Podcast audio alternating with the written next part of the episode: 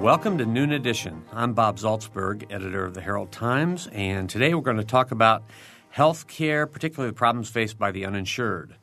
With me in the studio is co host Mary Catherine Carmichael. We have two guests today. Dr. Rob Stone is a physician and the co founder and director of Hoosiers for a Common Sense Health Plan.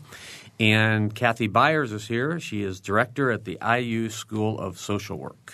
If you have questions or comments, you can join us in a number of ways. You can call us, as usual, at 855 0811 or 877-285-9348. And you can also go to the WFIU website, wfiu.org slash noon, and you can contribute your questions, your comments from there. So, Rob, Kathy, thanks for being here today. Thanks for having me Great us. to be here. Rob's a veteran of Noon Edition. Been here a, a couple of times. A few times, two or three times. Right, and we had uh, requests on the uh, on the, the show when we were talking about what shows people wanted. People were phoning in with their pledges and their requests to have more shows about healthcare and and the issues uh, surrounding healthcare. So um, let's talk, I, I guess, a, a, little bit about the uh, problems of, of the people who are uninsured, just sort of in a general sense. And and Rob, I'm going to ask you to start uh, and talk about the uh, the need for an organization like Hoosiers for a Common Sense Health Plan. Well, the we, we're an advocate for the people who are uninsured. We're also an advocate for people who are insured but maybe worried about what their their future of their health insurance is.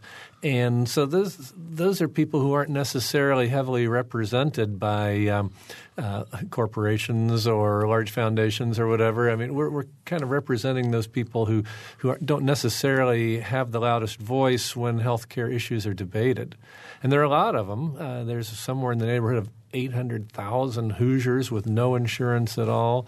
There's probably at least that many, uh, and perhaps as many as twice that many people who have some kind of health insurance coverage, but uh, they might be classified as underinsured because their coverage is is weak, um, or they have gaps in their coverage, or um, you know. Then there are people who are on programs like Medicaid who technically are insured, but they may have trouble finding a doctor, so they have problems with access that way. So there are a lot of people who are really affected by this, more than just the uninsured, and but still the uninsured. You know, it's maybe one person in eight in Indiana or something like that. Mm-hmm. Well, Kathy, um, again, give us sort of an overview on what problems does this cause for, for not just individuals, but for society. For society, mm-hmm. it causes quite a few problems. One problem, obviously, for people who are uninsured is they put off going to the doctor or seeking any kind of health care until it's really an emergency situation. So then they show up in the emergency room. Rob sees them. Things are much worse at that point in time. And you think about somebody who maybe was having a cholesterol problem. And had they been able to go to a doctor over a period of time, receive treatment, learn about diet, exercise, taking medication, that person is going to, you know, probably do okay. But if you don't treat a cholesterol problem, you can have a sudden heart attack, um, be in the emergency room, and you could actually die um, because you weren't able to access uh, health care in a timely kind of way. So there are some pretty significant consequences for individuals. But I think it's important to remember that the uninsured people affect all of us. I read an estimate uh, the other day that about we pay about thousand dollars more per family to support people who are uninsured in our health care costs. So when the hospital figures out what it's going to charge us uh, for uh, a visit, factoring they factor in the costs that they have of uncollected bills uh, where they treat people who can't pay. And so we're all sharing that cost. And we're in terms of dollars and cents, but we're sharing a societal cost as well because people who are uninsured or underinsured, as Rob said, may um, become ill, miss work. So we have lower productivity. Um, that's becoming more and more important in our global economy. If we don't have a healthy workforce, and it's important to remember that the uninsured are mainly working families. Um, so if we don't have a healthy workforce, we can't be competitive in a global market. So, having a substantial portion of the population uninsured really hurts all of us in very significant kinds of ways. I think you made a really important point there. I think a lot, a lot of times people will think about folks in uh, poverty or think about people who maybe are homeless, and they think, well, those are the uninsured. But there are a lot of people, as you said, who are working who are uninsured. Rob, uh, talk about, if you would, somebody who is in that 800,000 group of Hoosiers who is uninsured. And what happens when, if it's a family um, and, and, a youngster in that family gets sick, what do they do? Right. So yeah, most of those. and We think in Indiana, about eighty percent of the uninsured live in working families, where at least one uh, one member of the family is working full time. And you know, some of these people are working two or even three jobs, but for a variety of different reasons, they can't get insurance. Usually because they work in a setting uh, where where the small business doesn't offer insurance to its employees. So what happens when you can't? You know, you, you of course, as Kathy mentioned, you, you postpone going to get care. Um, you know, one thing we might might be interesting for our readers to think about is, is uh, you know, Kathy mentioned cholesterol and, and the problems of, heart attacks, but you know, diabetes is, mm-hmm. is a disease that we talk. We're hearing so much discussion about nowadays. How much diabetes it is, how much it's a growing problem, and somehow people get the idea. You know, I talk to people and they say, "Oh yeah, gosh, people with diabetes that's that's a big problem. You got to take a bunch of medicine. Sometimes you have to take shots." Um, there are something like 20% of the uninsured may have diabetes. A lot of the uninsured have diabetes and don't even know it. Just because you have diabetes uh, doesn't mean that you somehow qualify for some kind of uh, health care program that's going to help you out. So lots and lots of people with diabetes have significant problems paying for their medicines.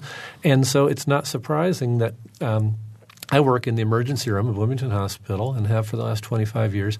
It is a surprisingly common, I mean, almost an everyday occurrence that we will see a patient in the hospital, Bloomington Hospital, whose blood sugars are out of control because sometime in the last few weeks or the last few months they ran out of their ability to, to purchase their diabetic medications, and now it's caught up with them, and they're in crisis.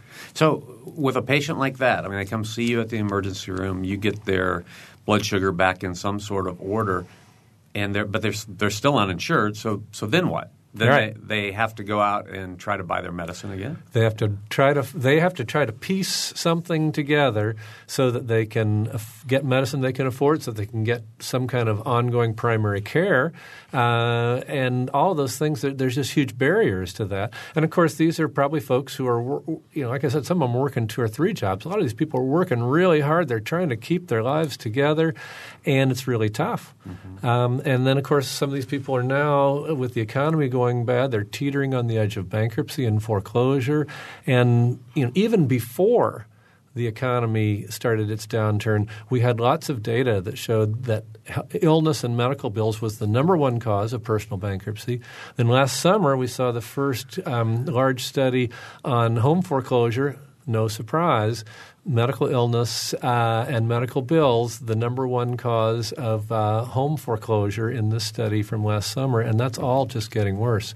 So when we talk about our current economic downturn, uh, I think you know our healthcare crisis is uh, both a cause and a wor- and, and and it itself is getting much worse. Uh, it's all tied in together. Mm-hmm. Well, I, I want to I want you both to answer this question, but I want to give Rob a, a shot at it first. Uh, first, though, let me repeat our phone numbers 855 0811 and 877 285 9348. You can send email, uh, comment, just join us on the program, wfiu.org slash noon. Um, if you can, um, yeah, Rob, just think about your time working uh, in the emergency room 25 years, you said that, so it's changed, I'm sure. But if you could just sort of reflect on how it's changed from um, 25 years ago when you started to now in terms of the people who are coming in, the number of uninsured compared to previous uh, years, that kind of thing. Well, the number of uninsured has risen dramatically, uh, both in terms of total numbers, but also in terms of the percentage of the population. And so we certainly see that. Uh, people understand that. Uh, and part of what's happened is you know, doctors in private practice try really hard to take care of everybody that they can and most of them, uh, most doctors have a, a, a, number of uninsured people who they'll go ahead and, and, carry along. But most doctors are really resistant, really afraid to take on new uninsured, and so it gets harder and harder to get care. And then you, it's just such a difficult situation, and, and I think people it, it's easy to imagine how, how hard it is. So what we've seen in the emergency room is that not only has the number of uninsured risen, but the number of uninsured who can't get in to see a, a doctor has risen significantly as well, and they know they can come to the ER 24 7 we'll see everybody we're part of you know that thing called the safety net and we'll see them but we send them a bill they all get a bill and so and they know that too and so that is a big reason to delay coming because it's going to end up being more expensive to see me in the ER than it is, than it would be to see your family doctor in the office. The trouble is, um, the family doctor in the office, if you don't have insurance, may want cash up front. Mm-hmm. Um, Kathy, uh, uh, in terms of, of what you've seen, you know, in your time at mm-hmm. the School of Social Work, I mean, how have things changed in this arena? I think that um, we're seeing uh, fewer employers being able to offer um, health insurance to people. Part of that is because of the rising cost of health care, and so that gets passed on in terms of uh, much more expensive premiums, and the the small business owner can't really afford that and can't afford to offer that uh, to employees. We see sometimes what employers do so they don't have to offer benefits is cut back hours so that people, Rob mentioned people working a number of jobs and they may be working 25, 30 hours in a job but not be eligible for benefits because they're not full time. They're considered part time, but they're working like three part time jobs, um, adding up obviously to more than a, than a full time job.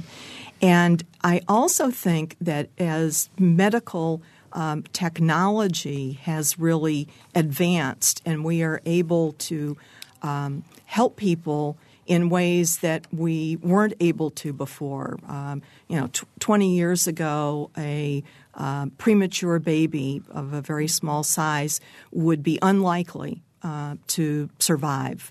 We didn't have the medical technology to really help that premature baby. Now we are routinely saving premature babies at a huge cost. And I'm not saying we shouldn't be doing that. Uh, we should be, but there are increased costs because of the the advances that we've made in healthcare, and we come to expect that we will be able to um, use those advances if we need them ourselves or if our, somebody in our, our family needs them. So I think the expectations have really changed uh, dramatically in terms of what's um, adequate health care. This is a, an interesting and complex issue that we've tackled here today. Uh, I want to make a correction. Our, our, brand new website, I just haven't gotten the name right. It's wfiu.org slash noon edition not just noon, noon edition. And we have two phone callers who are using our old method of reaching us who want to talk to us. So let's go first to Chris. Chris? Hi, this is Chris. Hi, Rob. I never get to talk to you except on the radio. Hi, Chris. Hi. I just wanted to add to that. I mean, the percentage of uninsured patients that I'm seeing certainly is climbing. And as the medical director of a, a federally qualified community health center, I think that the FQHC model is still a little bit underutilized. Um, I'm still seeing an awful lot of parents who don't understand that if they lose their health insurance for their kids, the kids can still get their shots, and if they're under the age of five, can often still get their well child checkups. Um, so I'm seeing an awful lot of kids that come in and they're grossly underimmunized because the parents didn't understand it, you don't have to go that route. Um, we certainly work to get all these kids back on Medicaid if they qualify, but in the meantime, if parents knew that they can go to the public health department you can always get your kids immunized, um, especially if they're under the age of five. Uh, it's just kind of a, of a really unfortunate situation. It doesn't have to work that way. Does that make sense? Chris, why don't you identify yourself and what you do so everybody knows your background? Okay, well, I'm Chris Holmes, and I'm a pediatrician. Um, I live in Bloomington, but because I really like to do nonprofit work, I actually am the medical director of a nonprofit agency called um, Edinburgh Trafalgar Family Health Center. Soon to have a new name because we're not in Edinburgh and Trafalgar anymore. We're in four different locations, soon to be five. So unfortunately, the need for us is expanding. Um, so we're expanding the number of clinics that we have. And because we're an FQHC, that means we meet um, federal guidelines for what a community health center provides. Um, we can offer sliding scale services to uninsured adults as well as kids, and then we have a lot of regular insured patients as well as Medicaid and Medicare. Mm-hmm. So we see everybody, and, and I'm just I get so frustrated when I get these new patients coming in, you know, and the kids are 22 months old and they've had two shots, two sets of shots. Because mom goes, well, we lost our insurance, my husband lost his job, or we both work full time usually, but we don't have any health insurance, and they don't realize they can still get their kids immunized. The public health department does it in Morgan County. Um, I actually work in Morgan County once a month, providing well child checkups up there as well. So there are options. It's a lot harder for adults, um, a lot harder. We all know that, mm-hmm. but kids can get primary care for a very reasonable amount of money. Um, and the public health department in some counties, not in all counties, is very underutilized in what they can provide. You don't need to pay $500 for a kindergarten checkup when you can get it for three to five dollars at the public health department, complete with shots. Wow. And an awful lot of people still don't know that. And, and Chris, I think you bring up some really important points, particularly the focus on the importance of preventative care and and making sure that people, regardless of their insurance status, um, have a way to get that. I think one problem that I see in our healthcare system is it's really a medical care system, and Absolutely. it is not a mm-hmm. healthcare system. I, I've read that four cents out of every dollar spent in healthcare goes for public health and related kinds that. of program. Four yeah, cents out of every dollar. And yet we know if we spend more at the beginning, immunizations for children, well child checkups, all of those kinds of things, preventative care, as we talked about earlier with adults, if we spend more there, we are not going to be spending more at the end because we're going to find problems early. We're going to prevent some problems from occurring uh, in the first place and save considerable money. Uh, but right now, our health health our medical care system is lopsided. We spend more after the problem develops instead of putting more in, into uh, preventative efforts. That's quite true, and it's it's such an unnecessary mess. Mm-hmm. right, um, right. yeah, well, and I think we're going to get in deeper into the mess as we go along. Chris, you right. are. A, we're pretty deep right now. That's right. I mean, it's not even a system anymore. It's right. a it's a disaster. Uh, yeah, I, I meant yeah. only in the in discussing the mess here. yeah, right. But Chris, you're a former guest on the show, if I remember right. I am. Yeah, that, that right. was several years ago. That's right. I love listening to Noon Edition. Hey, thanks a lot. Thanks, good. Thank for your thanks a lot for your call, Chris. Thank we'll you. we'll be Bye-bye. talking about these subjects as we as we move along. Valerie is on the phone too. Valerie. Um, yeah, hi. I just want to make a couple of quick points, and then I do have a question for uh, Dr. Stone. Um, I'm a Bloomington native and uh, have lived here most of my life, off and on. And you know, my father was a professor, my mother was a school teacher, and I'm just giving this background. Just uh, I've got two degrees from Indiana University and all the honors and all that, and I'm just giving this background to point out that I think a popular misconception is that people in this country uh, who are facing a health health uh, care crisis are are just the uh, uneducated, uh, homeless, uh, downtrodden, uh, whatever, and other opposite end, the bad end of the socioeconomic bracket. And first of all, I, I think I'm an, an example that that is not the case. And my second point is, I feel extremely fortunate to uh, live in a community like Bloomington that has had programs like the CHAPS program and uh, VIM because I last time I had health insurance when I worked at Indiana University, I ended up, you know, having to leave that job, of course, for health problems. And since then, 1999, I've had no health insurance. So I've been in CHAPS and VIM, and just uh, yesterday had surgery, which uh, probably would have cost me thousands of dollars. And I guess all I'm going to have to pay is 200. So I just wanted to point out how fortunate uh, people in this community are. Now, here's my question for Dr. Stone. I personally believe um, that uh, I think the world example that many other countries have gotten a variety of systems together where they can uh, eliminate the for profit insurance companies as part of the formula. Um, I would love to see that happen in this country. And uh, my question to Rob is what do you think the chances, especially with our new president to be, uh, what do you think the chances of of that happening, or some hybrid program like in uh, in the Bahamas? They have two systems. They have a single payer national government program, and then they also have a private uh, program for people who want to go that route. You know, what do you think the chances of in say my lifetime? I'm almost 60. You know, is that going to happen in my lifetime, or is there just too the big money interests just have it too wrapped up? Well, Valerie, Valerie, I'm getting pretty close to 60 myself, and uh, I know exactly what you're saying. I think that we are facing really a, a, once in a lifetime, once in a generation opportunity to, to fix our healthcare non system. The opportunity is there, and it's going to be a, a tough battle. But I think that this is the moment when something could happen, but we can't just kind of say, oh, you know, I'll trust Congress to, to fix this problem. You know, there's been a lot of talk. You know, Senator Ted Kennedy's going to have some kind of a plan that's going to move us towards universal care. Of course, Obama ran on a program that would move us towards universal care. Uh, Senator Max Baucus uh, in the, uh, from Montana has proposed a plan.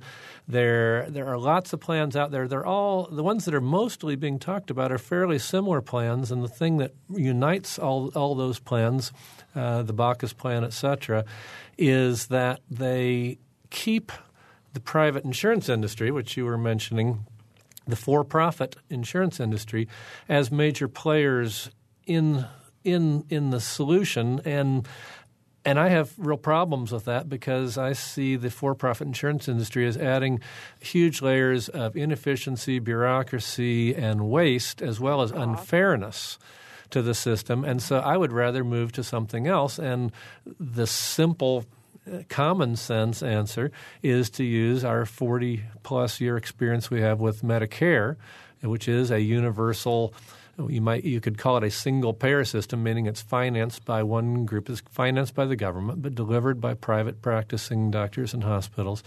Use Medicare and expand that to cover everybody, but that would mean, and you alluded to this in your question, that would mean doing something fairly radically different with the for-profit insurance industry.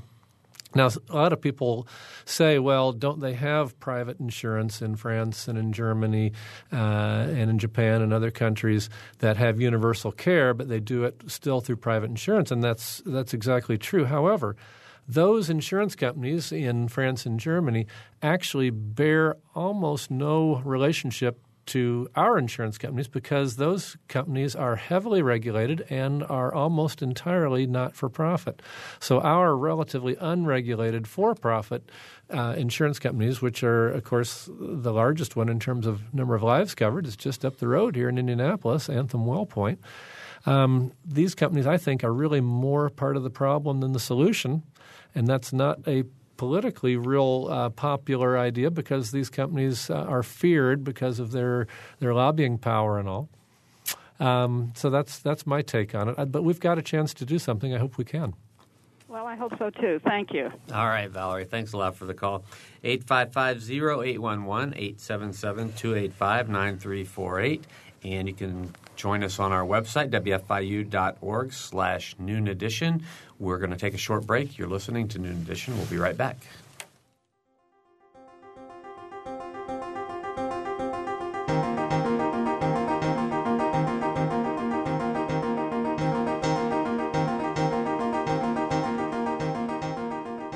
You're listening to Noon Edition on member supported WFIU. Production support comes from Closets 2, providing organized and expanded closet and storage space for home office and garage using a variety of systems with no major renovations. Closets 2 owned and operated in Bloomington 332 2233.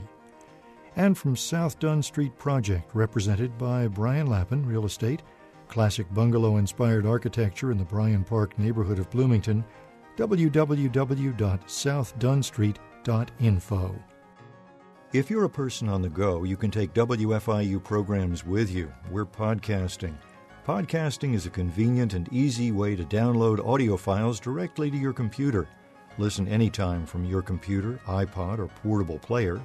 You can download podcasts of full length programs like Noon Edition, Ask the Mayor, and Harmonia, or short features like Kinsey Confidential, the Ether Game musical mini quiz, and movie, play, and opera reviews. You can find out how with a visit to our website at wfiu.org.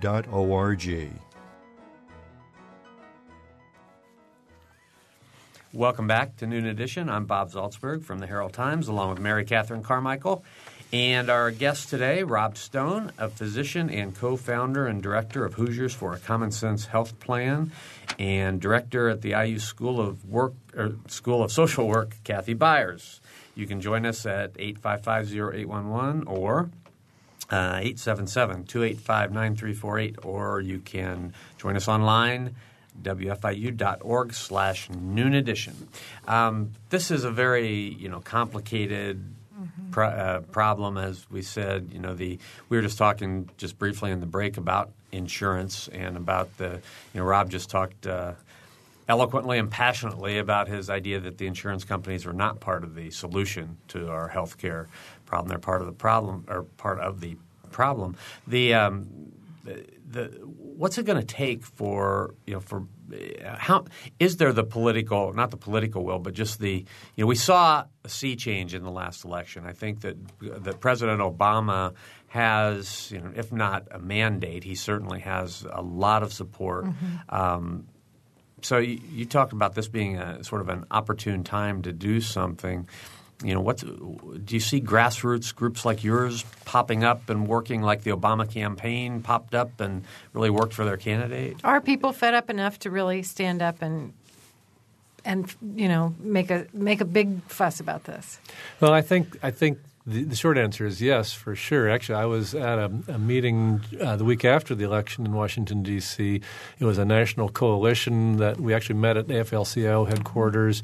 Uh, there's lots of labor support. There are lots of different groups like ours. Um, you know, Hoosiers for a Common Sense Health Plan is uh, based in Bloomington, but we have very active chapters in Fort Wayne, in Indianapolis, in New Albany. Uh, we've got chapters in Terre Haute and Evansville, and we're, and we're looking to continue to spread out throughout the state because everywhere we go, people say, "What can I do to help? What, what can I do to put this forward?" Can I ask a quick question about Yes. that? In, in the other chapters, are there physicians who are as involved as you are? Uh, not in all the other chapters, but yes, uh, certainly in Indianapolis and Fort Wayne, we've got some very important physician leaders in, in both those areas, and we're always looking to get uh, more physicians involved because physicians certainly have a, a unique perspective, as, as do nurses, uh, an important perspective to share. You know, one of my brothers is a physician, and he does not embrace this concept. And I, I wonder if perhaps he's not more the the majority than not. And so, you know, what do you do? How do you convince your fellow con- uh, physicians, or do you, um, that this isn't working and we need a change? Well, actually, the, the, the only the largest poll of physician attitudes about national health insurance was published just uh, the first week of April, and uh, one of the co-authors was uh, a, a, a fellow I know at IUPUI at the med school, Dr. Aaron Carroll. And they polled, uh, I think, uh, 5,000 physicians around the country. And they, interestingly enough, showed that when they asked the question, would you favor national health insurance to cover everyone, 59% of physicians um, were in favor, and uh, 36, 37% were against, and then the rest were undecided. It was, it was almost two to one in favor. Now, that doesn't say exactly how to get to some kind of national health insurance or what form national health insurance is going to take. And physicians are crew that tend to be fairly conservative, uh, certainly afraid of change, particularly if it's a change that could possibly in, impact their incomes. But on the anecdotal side, what I hear more and more from my colleagues who who, who stop by the ER and we cross paths, they say, you know, Rob, a few years ago I could never agreed could never have agreed with what you're saying. But now I'm so tired of fighting with these insurance Mm-hmm. companies. I am so worn out. Uh, I'd, I'd, I'd rather move to some something more like Medicare for all uh, than to move than to keep having to beat my head against the wall with Anthem. I've heard a few physicians that, that I know say that they spend a lot more of their time and energy and, Right. and even money on issues that have nothing to do with delivering It's medical an industry i- Right. itself dealing with the insurance industry. Yes, Mm-hmm. yes, and the and the cost of the billing procedures. When you think about your patients come with all different plans from all different insurers, and somehow you have to try to keep all of that straight in your office.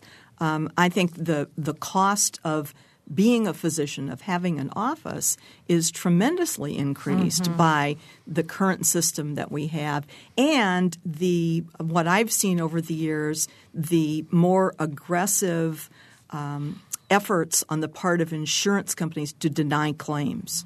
Um, and to make patients go through hoops. Well, that's that drug that your physician um, prescribed is not in our formulary, so you have to try this other drug first before we will authorize that we will cover the drug that your physician prescribed. So the insurance companies are dictating, in some cases, to the doctors what their practice will be, uh, which I don't think goes over well with most physicians. We have a couple more callers that patients for are, that are waiting. matter. Absolutely. Okay, we have a, let's, let's go to the phone and Hal. Hal? Well, hello there. Hey, Hal. Hey, how you doing? Good. Um, I'm about to retire, and fortunately, I'm pretty well covered in terms of health care. I'll transfer to my wife's health care, but um, I just, in terms of principles, why isn't it this simple? That healthcare shouldn't be for profit, and that the government ought to take charge and take responsibility. That's, and uh, for example, Milton Fisk, who's been here for a long time, has uh, taken the same position. You know, why are we pussyfooting around this? There's no business people making profit out of taking care of people. Um, I just throw that out. Kathy? Yeah, I was just going to say, Hal, I really agree with the uh, position that you have because I think some people, uh, probably you included, and certainly I am in this group, see health care as a fundamental right. Um, and just as we have a right to vote, we have a right to a free uh, public education. Now, we pay for our public education through taxes. Actually, Um, so we have we a would. right to a free public education under the Indiana Constitution. But go ahead. Yeah. Well, anyway, okay. But but we do have. I mean, if you see healthcare as a right as opposed to a commodity, you know, if you see healthcare as a commodity, it's like a radio. And you go out and purchase a radio, the kind of radio you want, if you want one or if you need one for some reason. And it's part of the marketplace, if you will. But if you see healthcare as a right, then um, we don't distribute it in the same way that we distribute um, things that are, are produced as, as part of the, the economy for consumption. If it's a fundamental right, it's a social utility, and as you said, government um, could be providing the means by which people, everyone would have access to the health care that they need. But that's the very basic issue that as a nation we haven't come to agreement on, That's nor right. will we ever completely. But we haven't even had the discussion enough yet that you know you, that that seed has been I think planted in a very effective way and people have to really from a phys- philosophical standpoint make that choice in their own minds and I think that's you know that's going to have to be the groundwork that gets done before national health care will succeed. That we have to make a, a national choice. Mm-hmm. Rob? For me, it, uh, in terms of what uh, what you said, Hal, it, it really comes down to as simple as this: if you understand how is a big insurance company going to make a profit, it's it, you know, the economics are pretty simple.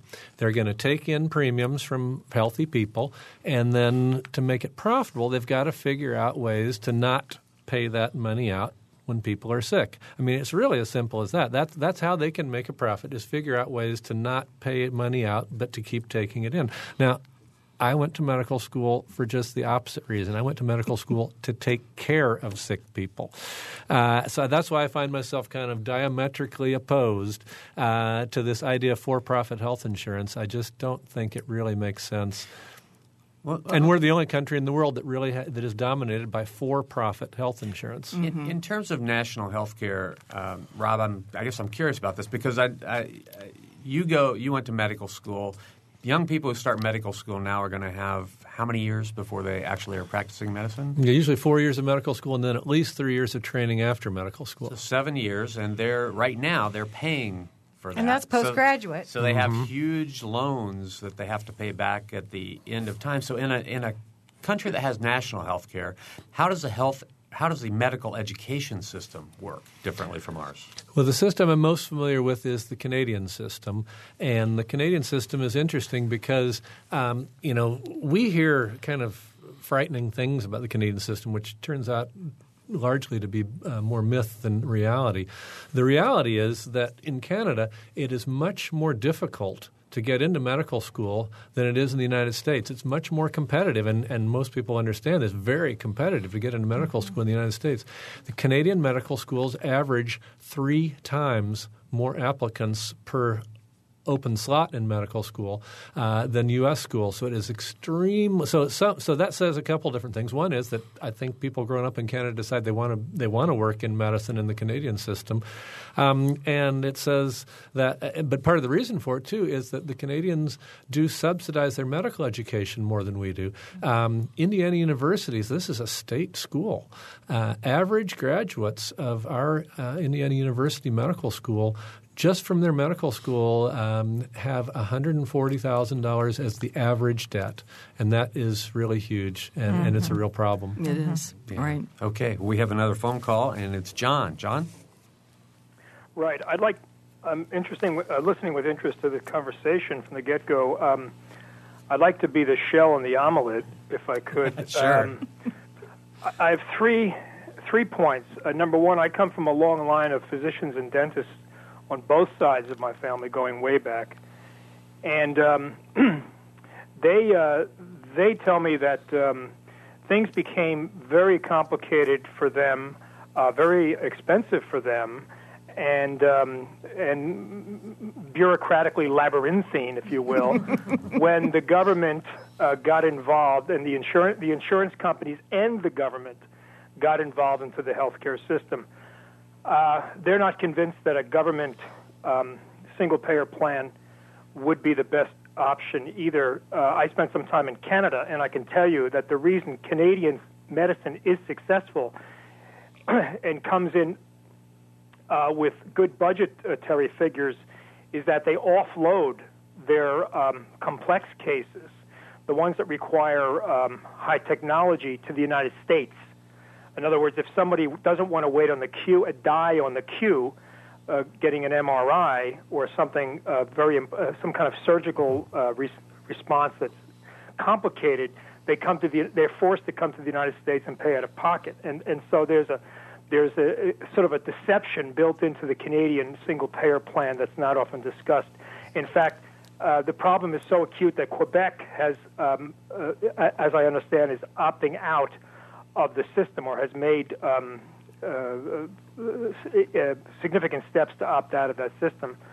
Uh, number number three, number two is um, hey, John, several, John, several, year, can, several can, years ago I spent. Um, hey John, can we? Can yeah. we can I, how about if Rob addresses and Kathy address number one, and then we'll let you go to number All two. Right. How about that? Sure. Okay. Okay, so you gave me a lot on number one, but I'll try to be brief. Uh, I think if you really look at what happened after Medicare was instituted in 1965, physicians, although, although the American Medical Association fought it tooth and nail and proclaimed that it was the beginning of communism in the United States, actually physician salaries went up dramatically, uh, and it's been Medicare has been one of the best programs for American physicians. Private insurance, on the other hand, is much more of a hassle for and and when and with the growth of for-profit insurance in the 90s, that's really when doctors started finding, you know, the nightmare. The last 15 years for doctors has been really mm-hmm. tough. The Canadian system uh, actually uh, almost an entire uh, issue of the uh, the journal Health Affairs, which is you know a very geeky uh, health policy journal, which I read. That's how geeky I've become. Uh, was devoted to answering this question about uh, do a lot of Canadians come to the U.S. Uh, and actually, in terms of real data, there's there's anecdotes out there, but there's the data actually supports the fact that they don't. Uh, Canadians have a, a, higher per capita rate of kidney transplant than U.S. people done kidney transplants done in. The, you can get a kidney transplant done more easily in Canada than the United States. Uh, same with ultra high tech like heart lung transplant. There are some things they've got a shortage of MRI scanners in Canada. You know that's a pretty easily fixable problem since they spend half what we do. But um, I'm not sure that I completely agree. The whole thing about Quebec is a whole sidelight, which we probably shouldn't go into. But actually, the most recent uh, movement in Quebec is is back totally in line with the national program. Uh, all right. Well, I should point out that Quebec uh, made those moves because of the, the long lines people were, were, the long queues people were facing. If I could go to number two, sure, quickly, absolutely, go ahead. Uh, number two is I uh, several years ago I spent uh, two two days exactly two days in a in, in a hospital. it was up in Indianapolis and uh, I don't I don't have uh, health insurance, and uh, it, that was for pneumonia, and it cost me eight thousand dollars all said and done. There were no operations done, uh, surgical operations, eight thousand dollars, and I came out of the hospital feeling not really not much better than when I went in, and effectively cured myself uh, for. Uh, a few dollars uh, using tea tree oil inhalant and golden seal. And when I told the doctors, I had three doctors assigned to me in that hospital. When I told each of them that I effectively cured myself because they gave me a giant um, uh, uh, a prescription for um, these antibiotics, dangerous antibiotics, they said, "Well, that can't be. That's just quackery." So, which begs the question, uh, which I put to them, each of them, why aren't you investigating what actually does work in terms of uh, ancient herbal medicine that sprang up for a reason? It sprang up for a reason because it works. And the third, um, the third point, very quickly, is I'm aware of a company that has a a revolutionary um, a, a, a, technological breakthrough in terms of uh, surgery. Uh, it has an electrosurgery upon live tissue that does not burn tissue, cannot burn tissue, comes out of the Ukraine, as I say. Um, it is it, it replaces sutures, uh, staples, sealants, and adhesives, um, and it can be used. Um, so, in other words, they can do a colon resection uh, once and for all, and so you don't have to go back uh, and open up the patient to, to, remove the staples. And I'm wondering how I could uh, get this information to you folks, uh, because this is a quite a remarkable technology that is unknown in the West and has been used in over 10,000 patients in the Ukraine, which I might add, by the way, was is the brain was the old brain trust of the Soviet Union is responsible for most of the uh, technology that they used during the Cold War. In fact, there's more there's more uh, scientists per capita in Kiev than anywhere in the world. All right, we're going to let Rob uh, address those the, your last two points, John. Very very uh, interesting points. Well, let, us talk a little bit about. I'll hang up and listen on the air if I could. Okay, sure. Okay, okay thank you very much. So yeah, I think we should talk about innovation and alternative medicine because those are you know closely related and very important subjects. Our current system um, is. Uh, in a lot of ways resistant to alternative medicine. We've taken some steps to to make it more open, uh, particularly through the National Institutes of Health. There's now the um, Office of Complementary and Alternative Medicine, I think it's called, and you know I think things need to be. Uh, I think everything needs to be studied in an open mm-hmm. light. Mm-hmm. Um, you know, certainly, I, I think though that things need to prove that they're safe and effective, and uh, and so that's that's the other side of it. I, I, don't think you know we should. I think there are some things out there that are. Um, suspect, and maybe you could even use words as strong as quackery. But um, it's a complicated issue that every country is dealing with, and um, and the European countries, uh, the Germans, you know, are very open to a lot of uh, stuff that we're not particularly open to. They uh, they're very open to homeopathy and some other alternative things there, so we could learn some from their experience. Um, but um, on the other hand, I think you know if we're going to try to keep costs under control, we've got to be innovative, but we can't just take every idea that comes down the the, the, the pike too. We, we've got to be selective as well. I think it's important to um, engage, in, particularly with new new technologies or or looking at old remedies, to actually subject them to scientific study to see do they really work and maybe they work for some people and not for other people because sometimes you can't answer that question yes or no but it it depends um, but I think it is important to not just accept um, anecdotal or um, you know, some information that comes in, but really test um, different procedures and different approaches, and then practice based on what the evidence tells us. Rob, I don't know if there's a quick answer to this, but um, I, am under the impression that the rigor of getting a new drug or a new um, procedure or a, a new um, medical device approved in the U.S. is is much greater than in other countries. I mean, to the detriment of, of moving through things through the system. Is that Boy, that's not a short answer question. Okay, well, never mind then. but let me just give a, a, quick answer. Is that on the one hand, uh, our Food and Drug Administration has been criticized for being too strict on introducing new drugs, but on the other hand, drugs have come along that were used in Europe for a while, and then we finally uh, introduced them here, and then we found they had problems. Um, you know, Vioxx, for instance, mm-hmm. is an example that was mm-hmm. used uh, overseas before it was used here, and then we found out it had big problems. So um, it's that's always going to be a balancing act to try to encourage innovation and not get carried away. Okay, that's a very good short answer. We have four people waiting to talk to us, so we're going to ask wow. the uh, questioners. And Robert, you're first. To please be quick with your question so we can get on to the other three.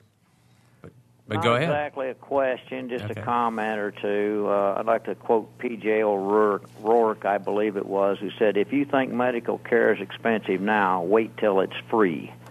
Okay. okay. Uh, Medicare, as it stands now, which one of you wanted to expand to cover everybody? It's scheduled to go broke in a very few years. I think 2012 or 15, something like that. And if you're watching what's going on in Washington, D.C. right now, I'm guessing this whole country is broke and getting broker as we speak. How are you going to finance universal health care? And the last thing I'd like to say is that drug companies need to be brought to rein. I'll listen on the air. Thanks. All right. Thanks, Robert. Uh, I will uh, say um, aye aye on the drug companies, and then we will we won't talk about them anymore. Uh, as far as PJ O'Rourke's concerned, of course, I, I love that guy. He's so funny because uh, that's a great line when he said, "If you think healthcare is expensive now, just wait till it's free." And of course, um, the fact is that if you look at every other developed country in the in the world, uh, our peers, wealthy democracies, uh, Canada, England, France, Germany, Italy, Spain, and so on, these countries uh, spend half what we do. And so the reality, even though P.J. Rourke makes a great soundbite, the reality is that everybody else who has universal care has figured out how to do it for half what we do, and they've got better life expectancy, lower infant mortality, healthier populations by pretty much any measure you want to make of it. Now, the big question is um, if we expand Medicare to cover everybody, how, how are we going to afford that? Because we know that uh, Medicare is running out of money. And again, that's a, a long question I need to make a quick or pretty short answer to. But the answer is with all insurance, you know, the, basis of insurance is you pool risk. And so the most efficient insurance plan is one where everybody's in the same pool. Everybody in, nobody out. That's how you build an efficient insurance plan. Medicare runs about 3% overhead. Private uh, for-profit insurance runs about 20% overhead. There's a huge difference there. Huge amount of money that can be saved. Medicare also has some problems like Medicare Advantage plans and the Medicare drug benefit, which were done very poorly, way too expensively. Those could be done better. Uh, if we uh, developed a bill that wasn't written by the lobbyists, I better stop right there. okay, let's go to Mary. Mary, go ahead. Hello, Mary. Hello. Hi, Mary. Go ahead.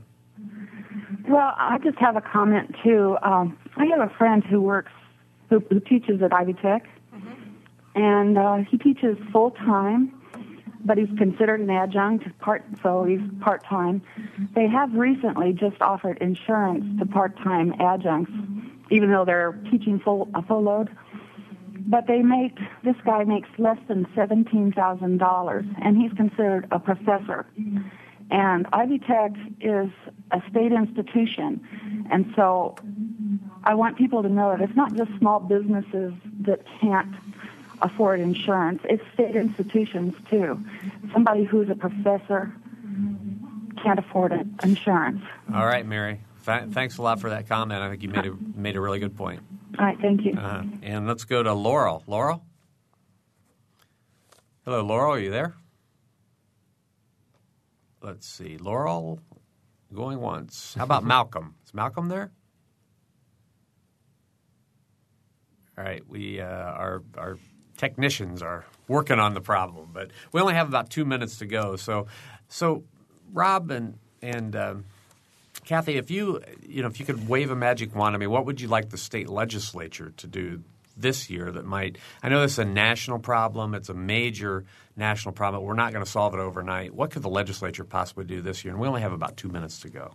Kathy, do you have any ideas? Um, my understanding is that uh, Vi Simpson from our area plans to introduce a bill that would um, ask the legislature to study uh, the issue of health care um, and health insurance here and come up with in Indiana and come up with some recommendations and some ideas about how we can cover more people. The current um, Governor Daniels plan is only covering about a third of the people who are not covered uh, by health insurance. So we still have a large segment of our population that, that is both uncovered, uh, uninsured, and also underinsured, mm-hmm. as Rob said. Okay. Rob?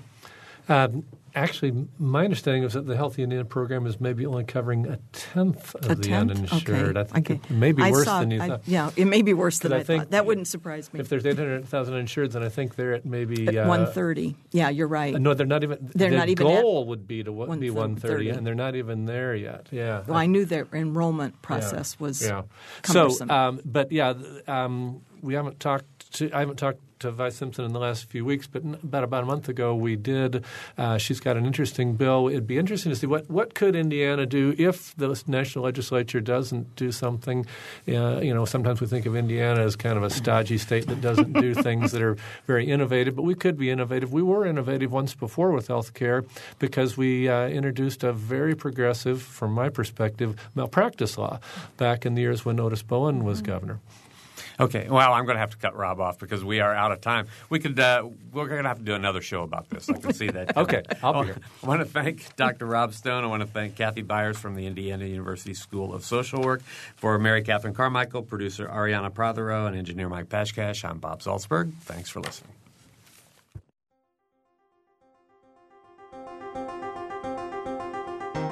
Noon Edition is a production of WFIU and the Herald Times. A podcast of this and other WFIU programs is available at WFIU.org.